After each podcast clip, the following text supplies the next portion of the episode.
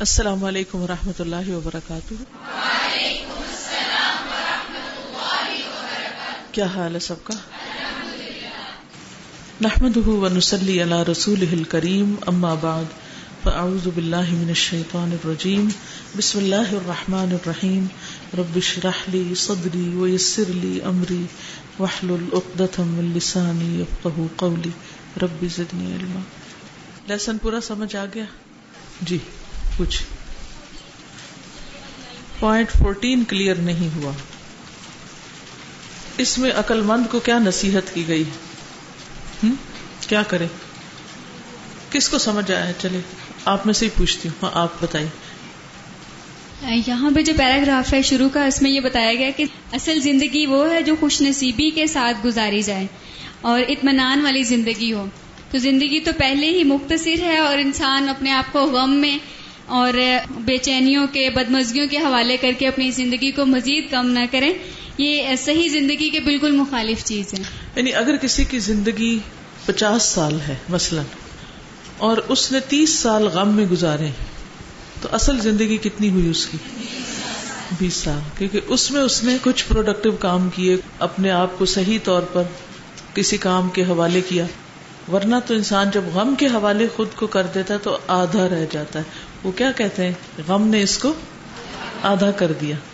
تو وہ آدھا رہ جاتا ہے۔ آدھا کا مطلب نہیں کہ کاٹ کے دو حصے کر دیا، آدھے کا مطلب یہ کہ اس کا آدھا دھیان تو پیچھے لگا ہوا ہے۔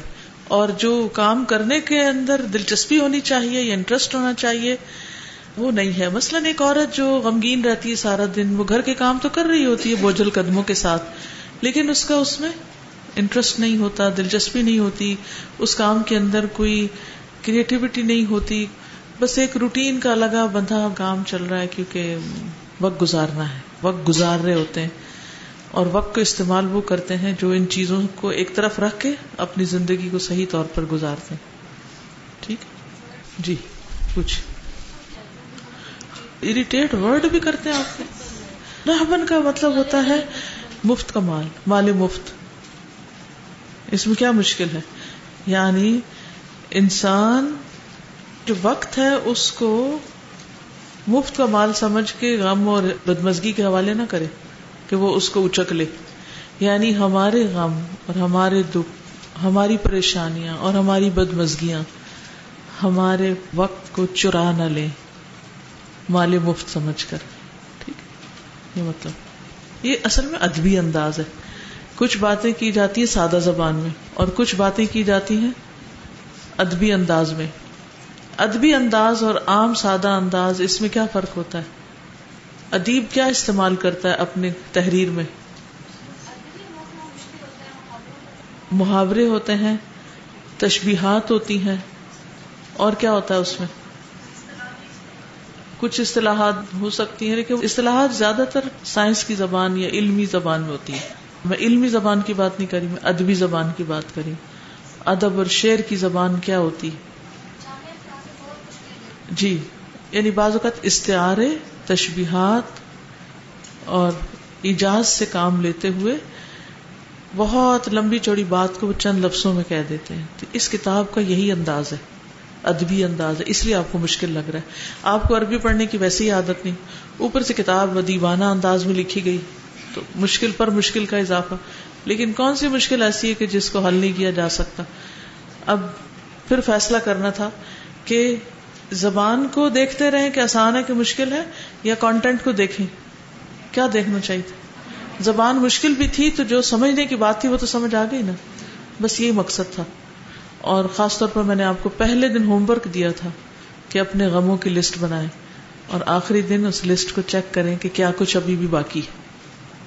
اگر وہ سارے چلے گئے ہیں تو آپ کے نمبر سو فیصد ہیں۔ آپ سو نمبروں سے پاس ہیں۔ اور جتنے اس میں سے کم ہیں اتنے ہی آپ کے نمبر کم ہیں۔ کیونکہ اصل مقصد کتاب کا عمل تھا۔ ٹھیک؟ کیونکہ جانتا وہی ہے کسی چیز کو جو عمل کرتا ہے۔ جو عمل کرنا نہیں جانتا اس کے پاس علم نہیں ہے۔ السلام علیکم۔ وعلیکم السلام۔ استاذہ میں سوچ رہی تھی کہ ان سارے پوائنٹس کو جتنے بھی سارے پوائنٹس ہم نے پڑھے ہیں خوشی کو حاصل کرنے کے اس میں دو چیزیں مین آ رہی ہیں کہ ایک تو اپنے پرسنالٹی میں فلیکسیبلٹی ہو کہ ہر چیز ہم ایکسپٹ کر سکیں۔ اور دوسرا یہ کہ آجزی کا ہونا بہت ضروری ہے۔ تو آجزی اور پرسنالٹی میں فلیکسیبلٹی ہوگی تو ہم یہ تمام پوائنٹس بھی حاصل کر لیں گے اور خوشی کا سبب بھی اڈاپٹ کر سکتے ہیں نا آپ چیزوں کو۔ آپ لے سکتے ہیں۔ ورنہ تو آپ ریجڈ ہوں تو لے نہیں سکیں گے قبول نہیں کریں گے۔ جی فرمائیے۔ السلام علیکم سازا وعلیکم سازا یہ حدیث کل میں نے اپنے ہسبینڈ کے ساتھ شیئر کی نا۔ اوکے تو ان کو میں نے جب بتایا کہتے ہیں یہ تو عام مومن اور مومنہ کی بات ہو رہی ہے۔ تو میں نے کہا یہ تو خاص کانٹیکٹس میں آئی ہے کانٹیکس مجھے پتا نہیں تھا تو میں نے اس کو مصباح الغات میں جب اس کو چیک کیا تو فرقن کا جو لفظ تھا اسپیسیفکلی زوجین کے درمیان جو قدرت ہوتی ہے اس کے لیے استعمال ہوتا ہے۔ تو پھر مجھے کلیئر ہوا کہ اسپیسیفکلی جو ورڈ آیا فرقہ جب میاں بیوی کے درمیان کوئی نفرت ہوتی ہے تو اس کے لیے اسپیسیفکلی ورڈ استعمال ہوا ہے۔ جزاک اللہ خیر۔ اور دوسرا زیادہ یہ جو تھا نا ایک جو تعلق کی بات ہو رہی ہے ہسبینڈ وائف کی تو اس میں میں ایک چیز شیئر کرنا چاہوں گی کہ میں نے اپنی زندگی میں دیکھا کہ جب آپ ہسبینڈ کو کمپیئر کرتے ہیں نا اپنے بھائیوں کی ہیبٹ کے ساتھ اپنے والد کی ہیبٹ کے ساتھ تو آپ کہتے ہیں وہ تو ایسے in جی، laws کے ساتھ دونوں laws کے ساتھ۔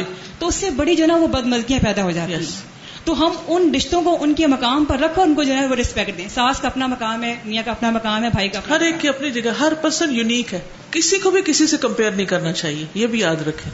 ہر شخص یونیک ہے۔ اللہ نے اس کو الگ شکل و صورت دل دماغ دے کر پیدا کیا ہے کسی مختلف کام کے لیے۔ اور اسی میں اس کا حسن ہے۔ نہ کسی کی کاپی کرنے کی کوشش کیا کرے نہ کوئی بننے کی کوشش کیا کرے اور نہ ہی کمپیرزن کیا کرے۔ اوکے جی بولیے۔ جی استاذہ اسی پیج پہ جو لاسٹ لائن سے پیراگراف شروع ہو رہا ہے نا وہ تھوڑا سا اگر آپ کلیئر کر دیں۔ آپ سوال کریں گے تو کلیئر کروں گے ایسے تو میں دوبارہ نہیں پڑھا سکتی۔ جی سوال یہ اس میں لائن ہے پیج نمبر 58 پہ فلا ید ضعیفہ یغلب الاحتمالات الکثیرت القویہ پیچھے سے کنیکٹڈ ہے نا؟ جی بکذالی کو یقارن بین ما یخاف جی۔ یہاں تک۔ اس پیراگراف کی کس کو سمجھ ہے جی کیا سمجھ آئی؟ ہاں ہاں بولیے بولیے۔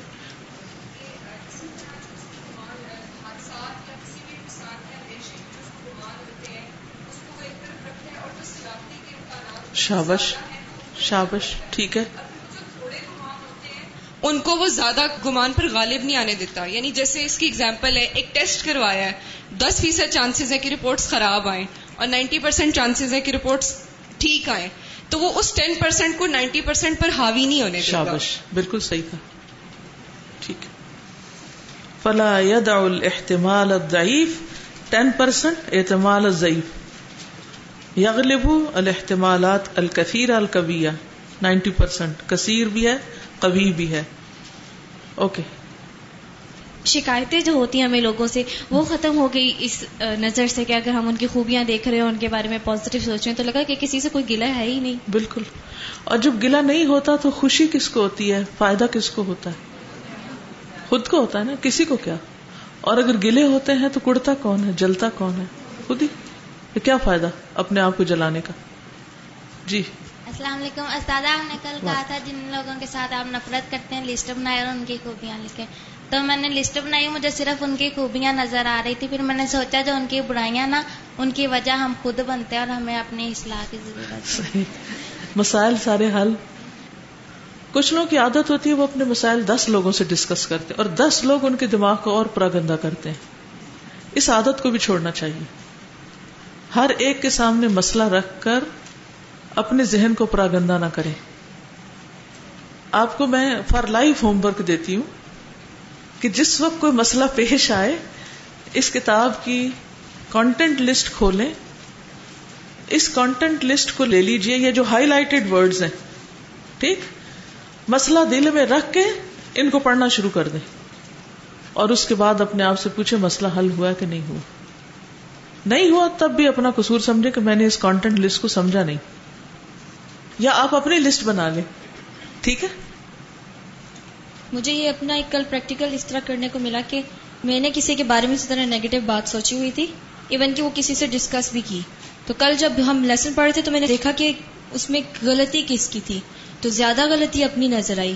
کل پھر جب میں نے اپنی غلطی کا ازالہ کرنے کے لیے ان کے پاس جانے کی کوشش کی اور کچھ بھی کرنے کی اس طرح کوشش کی، لیکن میں ان کے پاس نہ جا سکی، نہ جب وہ میرے پاس سے گزرے تو اسمائل اور اسلام بھی نہیں کر سکی۔ مطلب ایسی کنڈیشن ہوئی ہے غلطی اپنی نظر آ رہی ہے۔ اب ہمت نہیں ہو رہی۔ اعتراف۔ اب اس کے لیے کیا کیا جائے؟ اللہ سے دعا کہ اللہ مجھے اعتراف کی توفیق دے۔ اور یہ جو صبح شام ہم پڑھتے ہیں نا واہ طرف تو بزمبی۔ اس میں جھجک ضرور ہوتی ہے۔ ایک طریقہ جو مجھے فائدہ مند نظر آتا ہے وہ ہے لکھ کے میسج کرنا۔ بعض اوقات منہ نہیں دکھا سکتا بندہ کسی کو۔ بڑی مشکل ہوتی۔ یا سامنے نہیں کر سکتا یا منہ سے بول نہیں سکتا، تو ایسی صورت میں لکھ سکتے ہیں۔ اور آپ اس کو کر کے دیکھیے۔ اچھا سا میسج لکھیے۔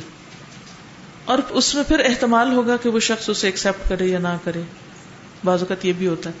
شیطان آپ کو روکے گا، نہیں نہیں، کوئی فائدہ نہیں، کوئی نہیں ہونا، کوئی نہیں ہونا، مت لکھو مت لکھو۔ لیکن الحمد للہ میں نے جب بھی اپنے منفی خیالات کے اگینسٹ یہ لکھا یا کیا یا اعتراف کیا دوسرے کے سامنے تو اس کا مجھے جلد یا بدیر فائدہ مند رسپانس ملا۔ ٹھیک ہے؟ تو اب تو ٹیکسٹنگ ہو سکتی ہے میسجنگ ہو سکتی ہے لکھ کے کر سکتے ہیں خط لکھ سکتے ہیں ایک کارڈ لکھ سکتے ہیں کچھ بھی لکھ سکتے ہیں۔ ٹھیک؟ ان شاء اللہ آپ دیکھیں گے اس سے بھی فائدہ ہوگا۔ جی بولیے۔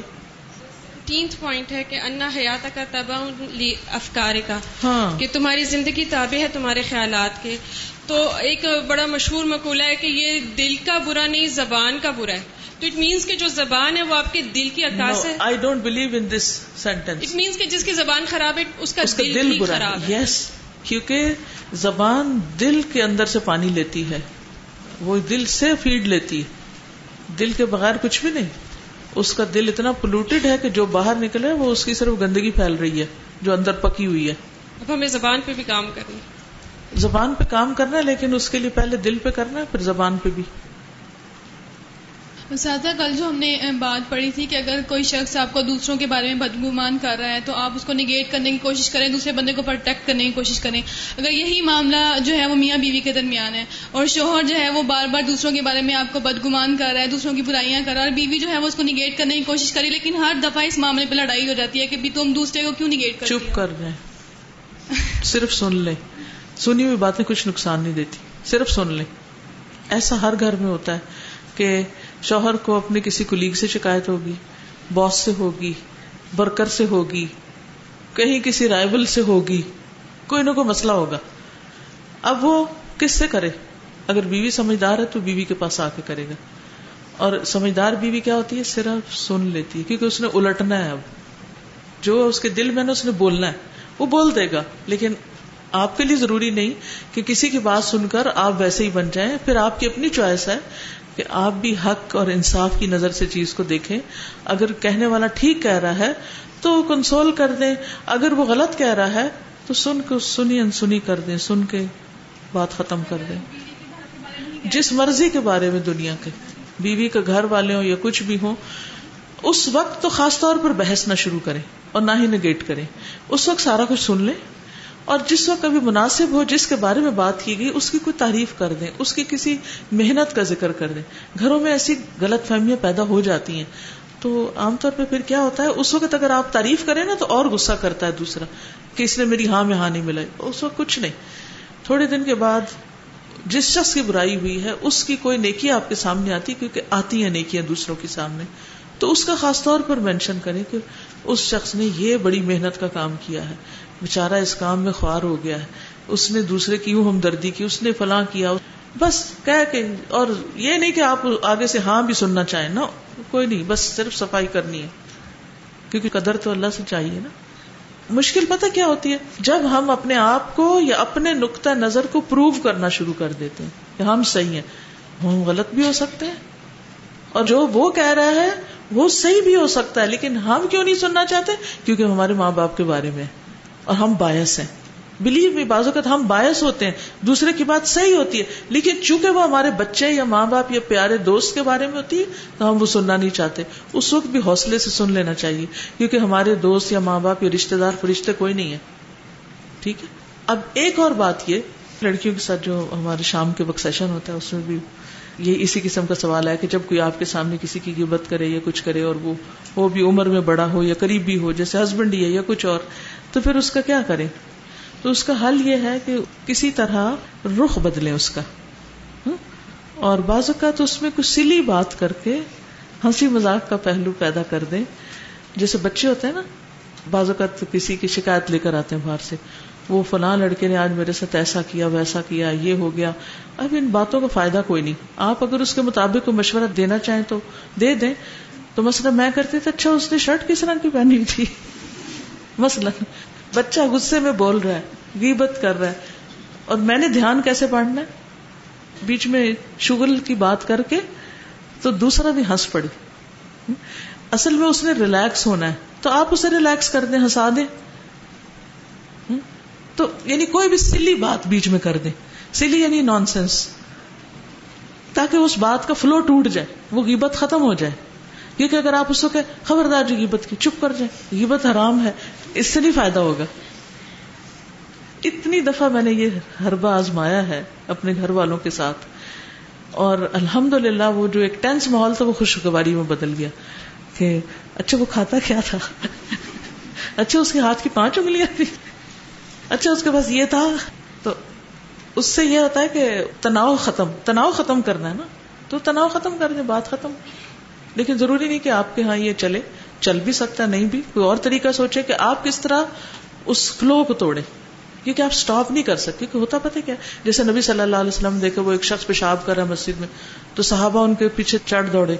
تو آپ نے کیا کہا؟ نہیں، اس وقت کچھ نہیں ہو سکتا۔ اس مثال سے کیا پتا چلتا ہے؟ ایک شخص جو غصے میں بول رہا ہے اس وقت آپ بند نہیں باندھ سکتے ابھی۔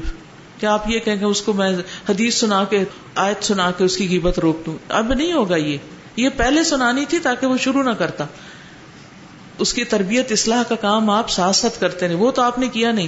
اب این موقع پہ آپ اس پہ ڈھکن لگا رہے ہیں۔ جب وہ پیپسی کی بوتل جب اس کے اندر سے گیس نکلنا شروع ہوتی ہے اور وہ اڑنا شروع ہوتا ہے پانی، تو پھر آپ اس کے اوپر ڈھکن بھی لگائیں تو کیا ہوتا ہے؟ کنٹرول نہیں ہوتا۔ غصہ بھی ایسا ہی ابال ہوتا ہے۔ اس وقت ڈھکن لگانے سے نہیں کنٹرول ہوگا۔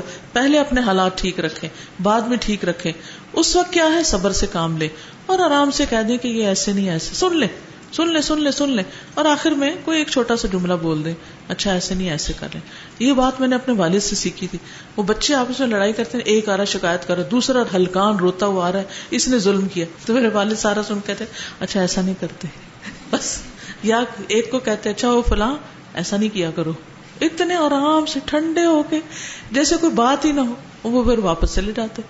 تو جن کے اوپر کچھ گزری ہوتی ہے، انہوں نے اپنا دراصل غصہ نکالنا نکال لینے اور یہ جو آپ نے پڑھا ہے کہ ومن الامور النافت انتارف ان ازیت الناس لکا خصوصاً فی الاقوال سیاح اقوال سیاح کی بہت لمبی ڈیٹیل ہے۔ اس میں غیبت بھی آتی ہے، تانے بھی آتے ہیں۔ ہر طرح کی بد زبانی آتی ہے اقوال سیاح میں، بری باتیں۔ ہاں؟ اب کوئی شخص آپ سے کسی بھی قسم کی بری بات کر رہا ہے تو اس وقت آپ کیا سوچیں؟ لا تدرو کا بل تدرہم، تمہیں نہیں نقصان دے گی، ان کو دے گی۔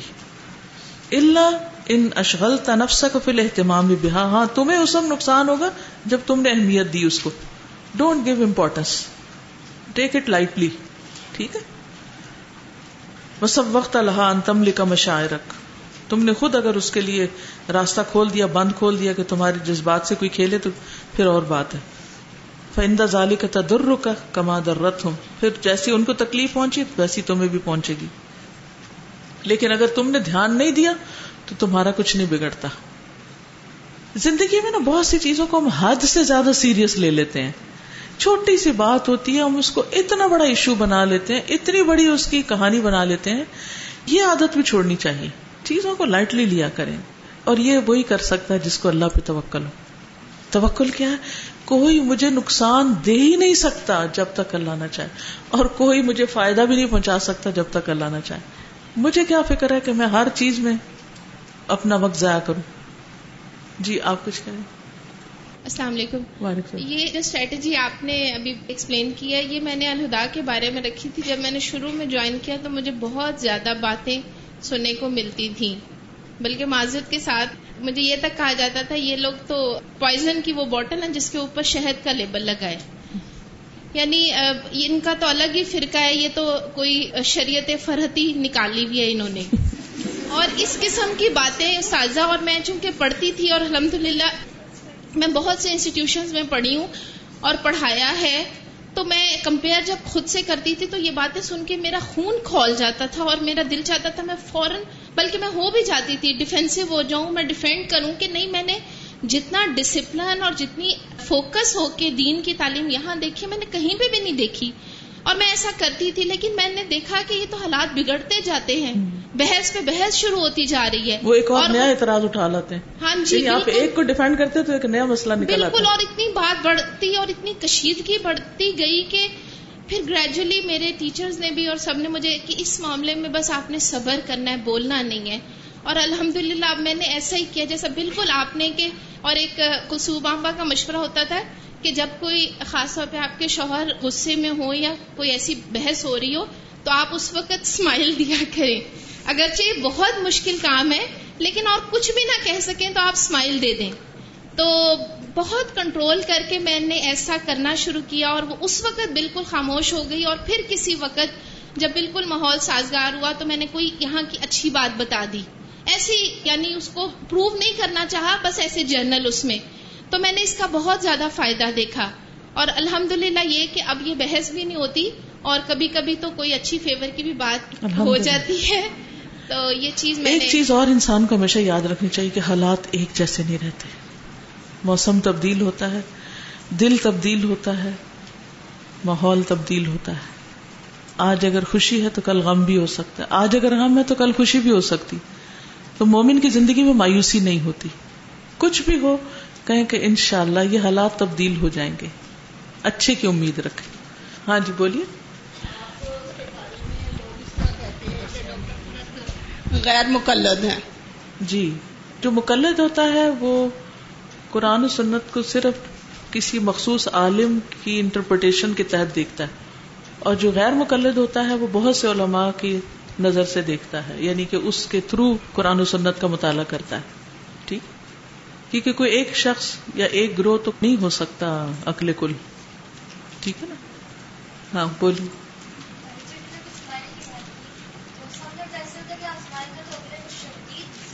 جی یہ بھی ہے۔ سم ٹائم آپ اسمائل کریں تو اگلے کو غصہ آتا ہے، لیکن پھر مزاج پہچانے۔ کچھ مزاجوں کو اسمائل اچھی لگتی ہے اور کچھ کو غصہ آتا ہے۔ تو پھر جس کو غصہ ہے، وہاں اسمائل نہ کرے کیونکہ ہم نے کسی کو جلانا تو نہیں نا۔ ہم نے تو دوسرے کو ٹھنڈا کرنا تو بعض اوقات پانی بھی آگ پکڑ لیتا ہے۔ چلیے، آگے چلے پڑھ لیتے ہیں، پھر اس کے بعد اگر کچھ ہوگا تو انشاءاللہ۔